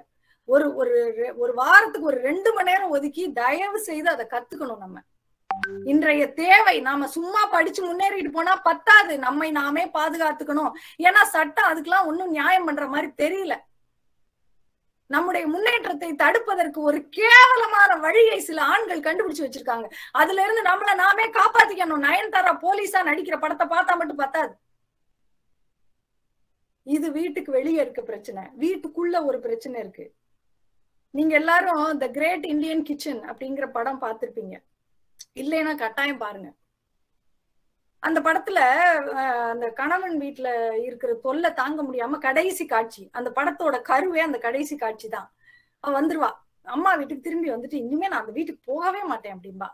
அப்படியே கடுப்புல ஆத்திரத்துல பேசிட்டு இருப்பா. அப்ப தம்பி வருவான், வெளியே போயிருப்பான், வருவான் வந்து வாக்கா எப்போ வந்த அப்படின்னு கேட்டு அம்மா எனக்கு தண்ணி வேணும் அப்படின்பா. இவங்க எல்லாம் டைனிங் டேபிள்ல தான் உட்காந்து பேசிட்டு இருப்பாங்க. அப்ப அம்மா வந்து தங்கச்சிட்ட சொல்லி போய் அவனுக்கு தண்ணி கொண்டு வந்து குடுடி அப்படிம்பாங்க. உடனே இப்ப திரும்பி புகுந்த வீட்டுல இருந்து திரும்பி வந்தாள்ல ஒரு அக்கா, அவ சொல்லுவா ஏண்டா உனக்கு தண்ணி வேணா நீ போய் எடுத்து குடிக்க மாட்டியா அப்படின்னு கத்துவா அவ. அதுதான் அந்த படத்தினுடைய கரு. வீட்டு ஆண்கள் அவங்க அவங்களோட வேலைய அவங்களே பாத்துக்கிறதுக்கும் ஒரு பெண்ணை மதிப்பதற்கும் நாம சொல்லி கொடுக்கணும். அப்பதான் நாம சேர்ந்து முன்னேற முடியும். இப்படி நாம ஒரு பக்கம் எல்லா இடத்துலயும் நமக்கு உரிமை கிடைச்சிடாதா, எல்லா தடைகளையும் தாண்டி எப்படி நம்ம முன்னேறணும் அப்படின்லாம் நம்ம போராடிக்கிட்டு இருக்கோம் ஒரு பக்கம். இன்னொரு பக்கம் பார்த்தா பெண்ணுரிமையில ஒரு பெரிய குழப்பம் வேற இருக்கு. ஆணோட சரிக்கு சரி போட்டி போட்டு குடிக்கிறது, புகைப்பிடிக்கிறதுன்னு அவன் செய்யற தப்பெல்லாம் செஞ்சுட்டு அதுதான் விடுதலைன்னு நினைச்சிட்டு தப்பான புரிதலோட ஒரு கூட்டமே சுத்திட்டு தெரியுது. நம்ம கண்ணு முன்னாடி எல்லா உரிமைகளையும் பெற்று முன்னேறியவன் ஆண். அவனை மாதிரியே நானும் முன்னேறணும்னு நினைச்சதுல தப்பே இல்லை. ஆனா அவனை போல, ஆனா அவன் சறுக்குன இடத்துல நானும் நான் சறுக்க நானும் சறுக்கிறதுக்கு தான் நான் படிச்சேனா யோசிக்கணும். அவனை போல நாம முன்னேறணும்னு நினைச்சோம் தப்பு இல்ல. அவன் சறுக்குன இடத்துல நானும் சறுக்கிறேன்னா, அவன் செய்யற தப்ப நானும் செய்யறேன்னா நான் எதுக்கு படிச்சேன்? நான் சிந்திக்க வேண்டாமா? அவன் செஞ்ச தப்பை செய்யாமல் அவனை தாண்டி போறது சாமர்த்தியமா? அவன் மட்டும் செய்யறான் நான் செய்யக்கூடாதா அப்படின்னு கேட்கறது சாமர்த்தியமா? சிந்திக்கணும். யார் செஞ்சா என்ன? தப்பு தப்புதான். புகை உயிரை கொல்லும், ஆணையும் கொல்லும், பெண்ணையும் கொல்லும். ஆணை நம்முடைய இலக்காக வைத்தது சரி, ஆனால் ஆண் நம்முடைய முதல் இலக்கு தானே ஒழிய அவன் நம்முடைய இறுதி இலக்கு அல்ல. அந்த புரிதல் நமக்கு வேணும். முடிஞ்சா அவனையும் திருத்தி, தப்பு செய்யறவனை திருத்தி நம்ம கூட கூட்டிட்டு போவோம். இல்லையா அவனை விட்டுட்டு போட அப்படின்ட்டு போயிட்டே இருப்போம். முன்னாடி எம் வி வெங்கட்ராமன் அப்படின்னு ஒரு எழுத்தாளர் இருந்தார். அவரை பத்தின ஒரு கதை தான் இப்ப நான் சொல்ல போறேன். அவர் நெசவு தொழில் செஞ்சு ரொம்ப சுகபோகமா வாழ்ந்துட்டு இருந்தவர் தான். ஆனா அந்த நெசவு தொழில் வந்து மெஷின் வந்ததுக்கு அப்புறம் கைத்தறி நொடிச்சு போக அவருடைய செல்வம் எல்லாம் போச்சு. அவருக்கு ரொம்ப வறுமையில வாடுறாரு. அவருக்கு வந்து அப்பப்ப எழுதுறவர் அவரு. இன்னும் இந்த நெசவு தொழில் போச்சு அப்படின்னு சொல்லிட்டு நமக்கு தெரிஞ்ச எழுத்தையே தொழிலா எடுத்துக்கலாம்னு சொல்லிட்டு அதையே எழுத தொடங்குறாரு. முழு நேர எழுத்தாளர் ஆகுறாரு. எப்போ இது? ஆயிரத்தி தொள்ளாயிரத்தி ஐம்பதுகள்ல நடந்த கதை. ஆயிரத்தி தொள்ளாயிரத்தி ஐம்பதுகள்ல காமராஜ காமராஜருடைய ஆட்சி காலம். அப்ப வந்து பள்ளிக்கூடம், நூலகம் எல்லாம் நிறைய திறக்கிறாங்க. நிறைய பேர் எழுத படிக்க தெரிஞ்சுக்கிட்டதுனால நிறைய பேர் புத்தகம் வாசிக்கிறாங்க. அப்போ நிறைய எழுத்தாளர்கள் எழுதுறாங்க. பதிப்பக தொழில் வந்து சூடு பிடிக்குது. நிறைய பதிப்பகங்கள் உருவாகுது. இவரும் அந்த நேரத்துல நிறைய நாவல்கள்லாம் எழுதுறாரு. அந்த காலத்துல ஒரு நாவல் எழுதினா இருபது முப்பது ரூபா தருவாங்களாம். காப்பிரைட் எல்லாம் பதிப்பகத்துக்காரங்களுக்கு தானா. எந்த காலத்திலயும் எழுத்தாளனா இருந்தா இங்க கஷ்டம்தான் படணும் போல. இப்படி கஷ்டப்பட்டுதான் ஜீவனம் நடத்தினாரு எம் வி வெங்கட்ராமன் அவர்கள். அப்படி இருக்கும்போது அஹ் பள்ளிக்கூட பாடத்திட்டங்கள்லாம் அப்பதான் எல்லாம் வர தொடங்கி இருக்கு. என்னென்ன பாடங்கள் பிள்ளைகளுக்கு வைக்கலாம் அந்த மாதிரி திட்டங்கள்லாம் வரும்போது அஹ் சுதந்திர போராட்ட வீரர்களை பத்தி, அக்பர், அசோகர் இந்த மாதிரியான வரலாற்று நாயகர்களை பத்தின பாடம் எல்லாம் வரணும் அப்படின்னு அரசாங்கம் முடிவெடுத்து பள்ளிக்கூட பிள்ளைகளுக்காக பாட புத்தகங்களை அச்சடிச்சு கொடுக்கணும்னு சொல்லி பதிப்பகத்துக்கிட்ட கேட்கிறாங்க. அதே மா அப்போ பழனியப்பா பிரதர்ஸ் அப்படின்னு ஒரு பதிப்பகம், இன்னைக்கு அந்த பதிப்பகம் இருக்கு பழனியப்பா பிரதர்ஸ்ன்னு சொல்லிட்டு, அவங்க ஒரு ஒரு சிறந்த பதிப்பகமா அந்த காலத்துல இருந்து இருக்கிறவங்க. அவங்க அரசாங்கத்துல இருந்து ஒரு நூறு புக்ஸ் நாங்க பண்ணித்தரோம் அப்படின்னு சொல்லி ஆர்டர் எடுத்திருக்காங்க. இவர் இந்த எம் வி வெங்கட்ராமன் அவர்கள் இந்த பழனியப்பா பிரதர்ஸ் பதிப்பகத்துக்கும் அவர் நாவல்கள் எழுதியிருக்காரு. இவர் வீட்டுல இந்த வறுமை இருக்கிறதுனால தினம் சண்டை. அவருக்கு நாலு குழந்தைகள். இந்த பிள்ளைகளுக்கு எப்படி சாப்பாடு போடுறது? மூத்த பொண்ணுக்கு கல்யாண வயசு வரப்போகுது, எப்படி கல்யாணம் பண்றது? தினம் இப்படி பத்துக்கும் இருபதுக்கும் நம்ம அல்லாடிக்கிட்டு இருந்தோம்னா எப்படின்னா, முதல் நாள் வந்து அவங்க மனைவி பயங்கரமா அவங்களோட சண்டை, இவருக்கும் மனைவிக்கும் சண்டை. அடுத்த நாள் காலையில யதார்த்தமா அந்த இதுக்கு போறாரு, பதிப்பகத்துக்கு போறாரு. அவங்க கேட்கறாங்க, இந்த மாதிரி பள்ளிக்கூட பிள்ளைகளுக்கு புத்தகம் எழுதணும், நூறு புத்தகத்துக்கு ஆர்டர் எடுத்துருக்கோம், நீங்க எத்தனை புத்தகம் எழுத முடியும் அப்படின்னோட இவர் ஒரு வெறியில நான் நூறை எழுதுறேன் அப்படின்ட்டார். ஒரு வருஷத்துக்குள்ள நூறு புத்தகம் எழுதி கொடுக்கணும்யா, எழுதிருவீரா? எழுதுனா ஒரு புத்தகத்துக்கு ஐம்பது ரூபா ஐயாயிரம் ரூபா தருவான். அந்த காலத்துல ஐயாயிரம் ரூபாய்னா இன்னைக்குள்ள ஐம்பது லட்சத்துக்கு சமானம். எழுதிருவீங்களா அப்படின்னா, அவருக்கு இப்போ பொண்ணுக்கு கல்யாணம் பண்ணணும், எழுதிருவேன் அப்படிங்கிறாரு.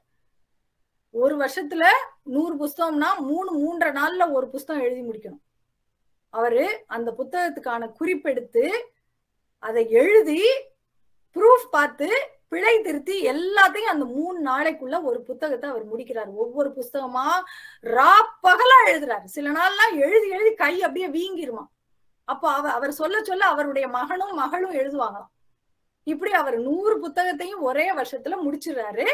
ஆனா பணத்தை வந்து ஐயாயிரத்தையும் வாங்கிக்காம அப்பப்ப வீட்டு செலவுக்கு தேவையானதை மட்டும் வாங்கிட்டு நம்ம கைக்கு வந்தா செலவாயிரும் அப்படின்னு சொல்லி ரெண்டாயிரம் ரூபாய் அப்பப்ப இந்த ஒரு வருஷம் முழுக்க வாங்கி வாங்கினது போக மீதி மூவாயிரம் ரூபாய அந்த பழனியப்பா பிரதர்ஸ் பதிப்பகத்திலே உங்ககிட்டே இருக்கட்டும், நான் என் பொண்ணுக்கு கல்யாணம் பண்ணிட்டு வாங்கி பேசிட்டு வாங்கிக்கிறேன் அப்படின்னு சொல்லி விட்டு வச்சுட்டாரு. அந்த அவங்களும் அந்த நூறு புத்தகத்தை பல பதிப்பு போட்டு வித்து தொழில பெருக்கிட்டாங்க, வீட்டை பெருசா கட்டிட்டாங்க, தோட்டம் துறவெல்லாம் வாங்கி பெருசாயிட்டாங்க. அவங்க இன்னும் பெரிய பதிப்பகமா ஆக்கிட்டாங்க. ஒரு ஆறு மா ஒரு கொஞ்ச நாள் கழிச்சு அவரு பொண்ணுக்கு கல்யாணம் பண்ணிட்டு கல்யாணம் பேசிட்டு அந்த பதிப்பகத்துக்கு போய் பத்திரிக்கை வச்சு மூவாயிரம் ரூபாய் பணத்தை கொடுங்கன்னு கேக்குறாரு. கேட்ட உடனே, என்னது மூவாயிரமா, அதெல்லாம் இல்ல, நீ எழுதுனதுக்கெல்லாம் பணம் கொடுத்தாச்சு.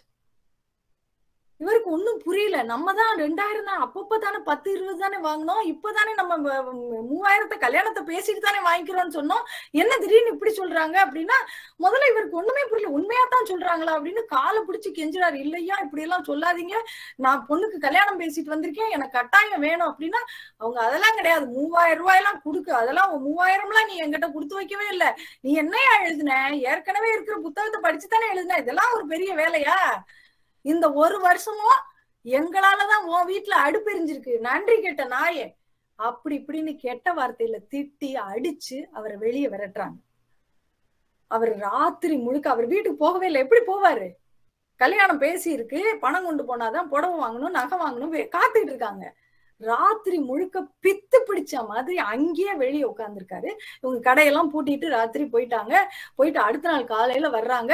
அப்பயும் போய் கெஞ்சுறாரு, ஐயா நான் பணம் இல்லாம போக முடியாது, போய் தற்கொலைதான் பண்ணிக்கணும், போய் சாகு, எங்களுக்கு என்ன. இவருக்கு அப் அவ்வளவு நேரம் இருந்த விரக்தியும் கவலையும் கோபமா மாறுது. நேரம் அந்த பதிப்பகத்தாருடைய வீட்டுக்கு போறாரு. அங்க போனா அம்மா இருக்காங்க. அவங்க கிட்ட ஆவேசமா கத்துறாரு. நடந்ததெல்லாம் சொல்லி கத்திட்டு, என் பணத்தை எடுத்துக்கிட்டா உங்க பிள்ளைங்க நல்லா இருக்குமா அப்படின்னு சாபம் விட்டுட்டு திரும்பி வந்துடுறாரு. வந்து குடிச்சிட்டு வீட்டுல போய் படுத்துறாரு. அவ்வளவுதான் தெரியும் அவங்களுக்கு. வீட்டுல போய் படுத்துறாரு. அங்க வீட்டுல எல்லாரும் இவர் பணம் கொண்டு வருவாருன்னு எடுத்து எதிர்பார்த்துட்டு இருக்காங்க. இவர் இப்படி வருவாருன்னா யாருக்கு தெரியும்? அத அதை சந்திக்க முடியாம தான் அவர் குடிச்சிட்டு போய் படுத்திருக்காரு. எல் அரை குறையா அவருக்கு காதுல விழுகுது. மயங்கி கிடக்குறாரு. வீட்டுல எல்லாரும் திட்டுறது எல்லாம் அவர் காதுல விழுகுது. இப்படி மயங்கி கிடக்குறாரு. இவர் வந்துட்டு போன உடனே அந்த பதிப்பகத்து வீட்டு அம்மா அப்படியே போட்டது போட்டபடி தலையை விரிச்சு போட்டபடி நேரம் ஆபீஸ்க்கு வந்தாங்க, பதிப்பகத்துக்கு வந்தாங்க. வந்து அவர் கணவர்கிட்ட கேக்குறாங்க, அந்த எழுத்தாளருக்கு கொடுக்க வேண்டிய பணத்தை இன்னைக்கு கொடுங்க சொல்றாங்க. அவர் சொல்றாரு, குடுத்துறேம்மா, நாளைக்கு குடுத்துறேம்மா, இல்ல இன்னைக்கு இப்பவே கொடுங்க அப்படின்னு சொல்லி நடு ரோட்ல உட்காந்தாங்க அந்த அம்மா. இவர் ஓடுறாரு. தெரிஞ்சிருச்சு பிரச்சனை, இந்த அம்மா போகாது. மனைவி ஓடுறாரு பதிப்பகத்துக்காரரு. போய் பேங்க்ல எடுக்கலான்னு போறாரு. அவ்வளவு பணம் இல்ல, அன்னைக்கு மூவாயிரம் ரூபாய் பெரிய தொகை இல்ல. தெரிஞ்சவங்க கிட்ட எல்லாம் கடன் வாங்கி கையில காலில விழுந்து சாயங்காலம் வரைக்கும் அலைஞ்சு அந்த மூவாயிரம் ரூபாய திரட்டி வட்டியோட சேர்த்து கொண்டு போய் எழுத்தாளரோட வீட்டுல குடுத்துட்டு, இவர் தான் குடிச்சு விழுந்து கிடக்குறாரு, இவருக்கு தெரியாது. அவர் மனைவி கிட்ட கும்பிட்டு குடுத்துட்டு திரும்பி வந்து தன்னுடைய மனைவி கிட்ட நான் குடுத்துட்டேன் தாயி அப்படின்னு சொல்றாரு. அப்ப அந்த அம்மா பெரிய உருவம், அந்த அம்மா கொஞ்சம் வருமனா இருப்பாங்க. காலையில இருந்து சாயந்தரம் அவர் திரும்பி வர்ற வரைக்கும் அந்த தீ மாதிரியான சித்திரை மாச வெயில்ல நடு ரோட்ல சாப்பிடாம கொல்லாம யாரோடையும் பேசாம தவம் போல உட்கார்ந்து இருந்தாங்க. அவர் போய் அந்த பணத்தை அவருக்கு குடுத்துட்டு வரணுங்கிறக்காங்க. சாயந்தரம் நாலு பேர் சேர்ந்து அந்த அம்மாவை தூக்குனாங்க. கட்டி இருந்த சேலை பாவடையோட சத பிஞ்சு தார் ரோட்ல ஒட்டி இருந்துச்சான், பிஞ்சுக்கிட்டு வந்துச்சான். அப்படியே தூக்குனப்போ கல்யாணம் நல்லபடியா முடிஞ்சிருது. பத்து நாள் கழிச்சு எழுத்தாளர் விஷயம் விஷயமெல்லாம் தெரிஞ்சு பதிப்பகத்தார் வீட்டுக்கு போறாரு. அங்க அம்மாவை பாக்குறாரு. அவரால நேரம் பார்க்க முடியல. நான் தான் அவளை கோவப்பட்டு இருக்க கூடாது, என்னை மன்னிச்சிருங்கன்னு சொல்ல போறாரு. ஆனா அந்த அம்மா போன உடனே, வாங்க வாங்க புலவரே வாங்க, பொண்ணு கல்யாணம் நல்லபடியா முடிஞ்சுதா அப்படின்னு கேட்டு உள்ள கூப்பிட்டு வெள்ளி தட்டுல சாப்பாடு போட்டு பிள்ளைகளை ஆசீர்வாதம் வாங்க சொல்லி மேலும் ஒரு ஐநூறு ரூபாய் பணம் கொடுத்து, அன்னைக்கு எங்க வீட்டு வாசல்ல நின்னு கண்ணீர் விட்டுட்டீங்க, நீங்க பெரியவர், அந்த பாவம் எங்க மேல ஒட்டக்கூடாது, உங்க சொல்லுதான் எங்களை காக்கணும், எங்களை வாழ்த்தி ஒரு நாலு வரி பாடுங்க. அந்த அம்மாவுக்கு எழுத படிக்க தெரியாது. உங்களை எங்களை வாழ்த்தி ஒரு நாலு வரி பாடுங்க அப்படின்னு கேக்குறாங்க. அவரு இவ்வளவு அன்பு செஞ்சவங்களுக்கு நான் கோவப்பட்டேனே, அவருக்கு இன்னும் குற்ற உணர்வு இருக்கு, குனிஞ்சபடியே நிக்கிறாரு. அந்த அம்மாவோட கால்ல கால் தான் தெரியுது, மெட்டி போட்டிருக்காங்க, ஜொலிக்குது. அவர் பாடுறாரு நாலு வரி, இதுதான்: மெட்டி ஒளி சிதற மெய்யெல்லாம் பொன் விரிய செட்டி குல விளக்கு செய்த தவம். இது எழுத்தாளர் ஜெயமோகன் அவர்கள் எழுதிய அறம் அப்படிங்கிற சிறு சிறுகதை. இது உண்மை கதை. இப்படி ஒரு பெண்ணாலதான் ஆண் தவறு செய்யும் போது கூட திருத்த முடியும். நம்மோட சிந்தனை வேற, செயல் வேற, பக்குவம் வேற, பொறுப்பு வேற வேற வேற வேற. வீட்லயோ நாட்டிலயோ நாம இருந்ததற்கான ஒரு அடையாளம் இருக்கும், இருக்கணும். நம்முடைய இடமே வேறப்பா, அதை நாம தான் நிர்ணயிக்கணும். அவன் செய்யற தப்ப செஞ்சு இங்கேயே நிக்கலாமா? அடுத்தது உடை. இப்பெல்லாம் ஒரு ஃபேஷன் ஸ்டேட்மெண்ட் ஒண்ணு இருக்கு. என்னன்னா, நான் எப்படி வேணா ட்ரெஸ் பண்ணுவேன், நீ பாக்காத. எப்படி எப்படி வேணாலும் உடை உடுத்துறதுக்கான உரிமை நமக்கு உண்டு, அதுல மாற்று கருத்தே இல்ல. அந்த உரிமை நமக்கு உண்டுன்னா யார வேணாலும் பாக்குறதுக்கான உரிமை அவனுக்கு இருக்கா இல்லையா? அப்ப நம்ம என்ன செய்யணும்? ஒரு முடிவு எடுக்கணும். இந்த உலகம் என் அறிவை வைத்து என்னை மதிப்பிட வேண்டுமா, என் ஆடையை வைத்து என்னை மதிப்பிட வேண்டுமாங்கிற முடிவை மட்டும் நம்ம எடுக்கணும். அவ்வளவுதான். நம்முடைய உடையை நாம தான் முடிவு பண்ணணும். இப்படி முடிவு பண்ணா போதும். கடைசியா நான் ஒரு முக்கியமான விஷயத்த சொல்லணும்னு நினைக்கிறேன். இந்த உலகம் ஒரு ஆணை எப்படி பாக்குது, ஒரு பெண்ணை எப்படி பாக்குது தெரியுமா? ஒரு ஆணை பார்த்த மாத்திரத்தில் அவன் திறமையானவன் அப்படின்னு நம்பி விடுகிறது இந்த உலகம். அப்படிதான். ஆனா ஒரு பெண் தான் திறமையானவள் என்பதை ஒவ்வொரு கட்டத்திலும் அவன் நிரூபிச்சுக்கிட்டே இருக்க வேண்டியிருக்கு. அமெரிக்காவிலும் இதுதான் நிலைமை. அப்படி இருக்கும்போது நாம என்ன தெரியுமா செய்யணும்? ஒரு நாளும் ஒரு பெண் இன்னொரு பெண்ணை அடிமைப்படுத்த கூடாது. நம்ம எல்லாரும் கைகோர்த்து நம்ம மேல போகணும். ஒரு பெண் இன்னொரு பெண்ணை உயர்த்தத்தான் வேண்டும். வரதட்சணை, ஜாதி, சமயம், தொழில் எதையும் வச்சு ஒரு பெண் இன்னொரு பெண்ணை அடிமைப்படுத்த கூடாதுங்கிற உறுதிமொழியை நம்ம எடுத்துக்கணும்னு நான் நினைக்கிறேன். இது எனக்கும் சேர்த்து நான் சொல்லுவேன். டாக்டர் முத்துலட்சுமி தமிழ்நாட்டின் முதல் பெண் மருத்துவர்களில் ஒருவர். அவர் சட்டமன்ற உறுப்பினரா இருந்தாங்க. சட்டமன்றத்துக்கு போன உடனே அவங்க வச்ச முதல் சட்டம் என்ன தெரியுமா? தான் பிறந்த தேவதாசி இன பெண்களுக்கான விடுதலை, தேவதாசி முறை ஒழிப்பு சட்டம்.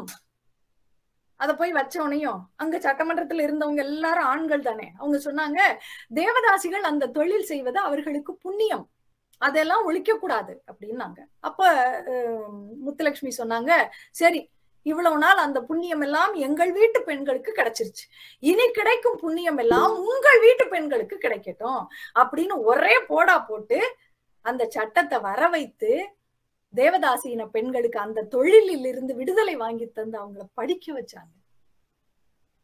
படித்து முன்னேறிய பெண்கள் எல்லாம் நலிந்தவரை கைதூக்கித்தான் விட்டுருக்காங்க. ஒரு நாளும் பெண்ணை பெண் அடிமை செய்யக்கூடாது என்பதை நாம் நினைவில் வைக்க வேண்டும். சிங்க பெண்ணே எழுந்து வா, கல்வி கற்றுவிட்டோம், சிந்திக்க தொடங்குவோம், போராட துணிந்து விட்டோம், பலம் பெறுவோம், ஆணுக்கு சமமாகிவிட்டோம், அவருடன் போட்டி வேண்டாம், அவரல்ல நம் இறுதி இலக்கு, செல்லும் தொலைவை மறக்க வேண்டாம், அவர் செய்த தவற்றையே செய்து இங்கேயே தங்கிவிட வேண்டாம், உயரம் தொட்டு விட்டோம், நலிந்தோரை தூக்குவோம், சுதந்திரம் அடைந்து விட்டோம், சாதியை ஒழிப்போம், அதிகாரம் நம் கையில், அடிமைத்தனம் அகற்றுவோம், பேச்சு திறம் பெற்று விட்டோம், இனி புரணியே வேண்டாம், பெண்ணே பெண்ணினம் தழைக்க செய்வோம், ஒன்றாய் துளிர்வோம், ஒளியாய் ஒளிர்வோம், நமக்கான அரியணையை நாமே அமைப்போம், தையலை உயர்வு செய்வோம். நல்ல வாய்ப்புக்கு நன்றி. வணக்கம். அருமையா இருந்ததுங்க மேம். இவ்வளவு நேரம் தூக்கா நான் வந்து சிஇஓ ஆஃப் த காலேஜுங்க. ஒரு இருபத்தைந்து வருடங்களாக முதல்வராக இருந்து இப்ப சிஇஓவா எனக்கு ப்ரமோஷன் கொடுத்துருக்காங்க. எனக்கு எழுபத்தி ரெண்டு வயசு ஆகுது. ஆனா உங்க பேச்சு என்னை வந்து அப்படியே கட்டி போட்டுருச்சு. நன்றி நன்றி.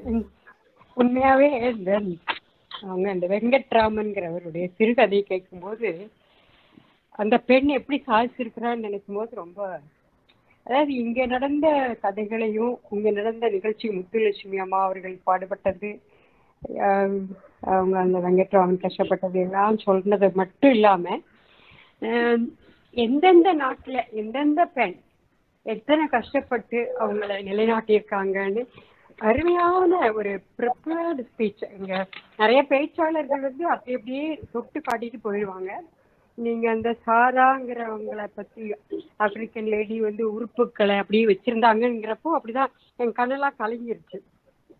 நீங்க சொன்ன அப்படிதான் ரொம்ப இம்ப்ரெசிவா இருந்தது. அந்த செரினா வந்து எப்படி அதை சாதிச்சு காட்டினா அப்படி இது எல்லாமே உணர்வு பூர்வமா எங்க மாணவிகளை கண்டிப்பா சென்று சேர்ந்திருக்கோம். அந்த ஜீன் ராய் பத்தி சொன்னது, அதுக்கப்புறம் ஆன் பிராங்கை பத்தி அழகா சொன்னீங்க மேம். அவளுடைய டைரி வந்து இப்போ ஒரு பெரிய ரெக்கார்டா இருக்குன்னு சொன்னதெல்லாம் நல்ல இன்ஃபர்மேட்டிவ்.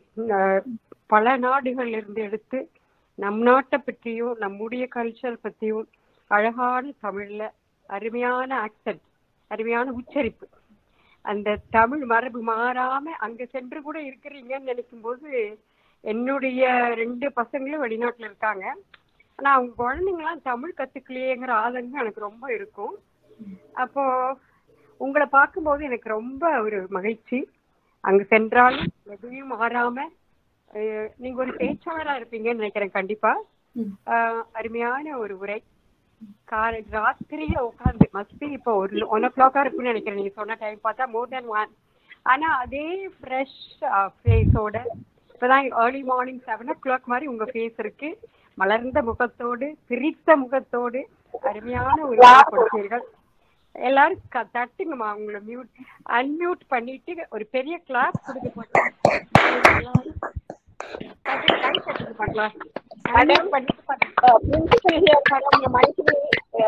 ரொம்ப நல்லா பேசுறீங்க மேடம், ரொம்ப இன்ஃபர்மேட்டிவா இருந்தது. You are comparing with different countries. எங்க மாணவிகளில் மாத்திரம் இல்ல, நாங்களும் ரொம்ப வந்து தகவல் உங்க பேச்சில இருந்து தெரிஞ்சுக்கிட்டோம். எங்க இன்விடேஷனை ஏத்துட்டு எங்க ஸ்டூடெண்ட்ஸையும் உங்களையும் அட்ரஸ் பண்றதுக்கு ரொம்ப thanks madam. It was very nice listening to you talk. நன்றி நன்றி, ரொம்ப நன்றி.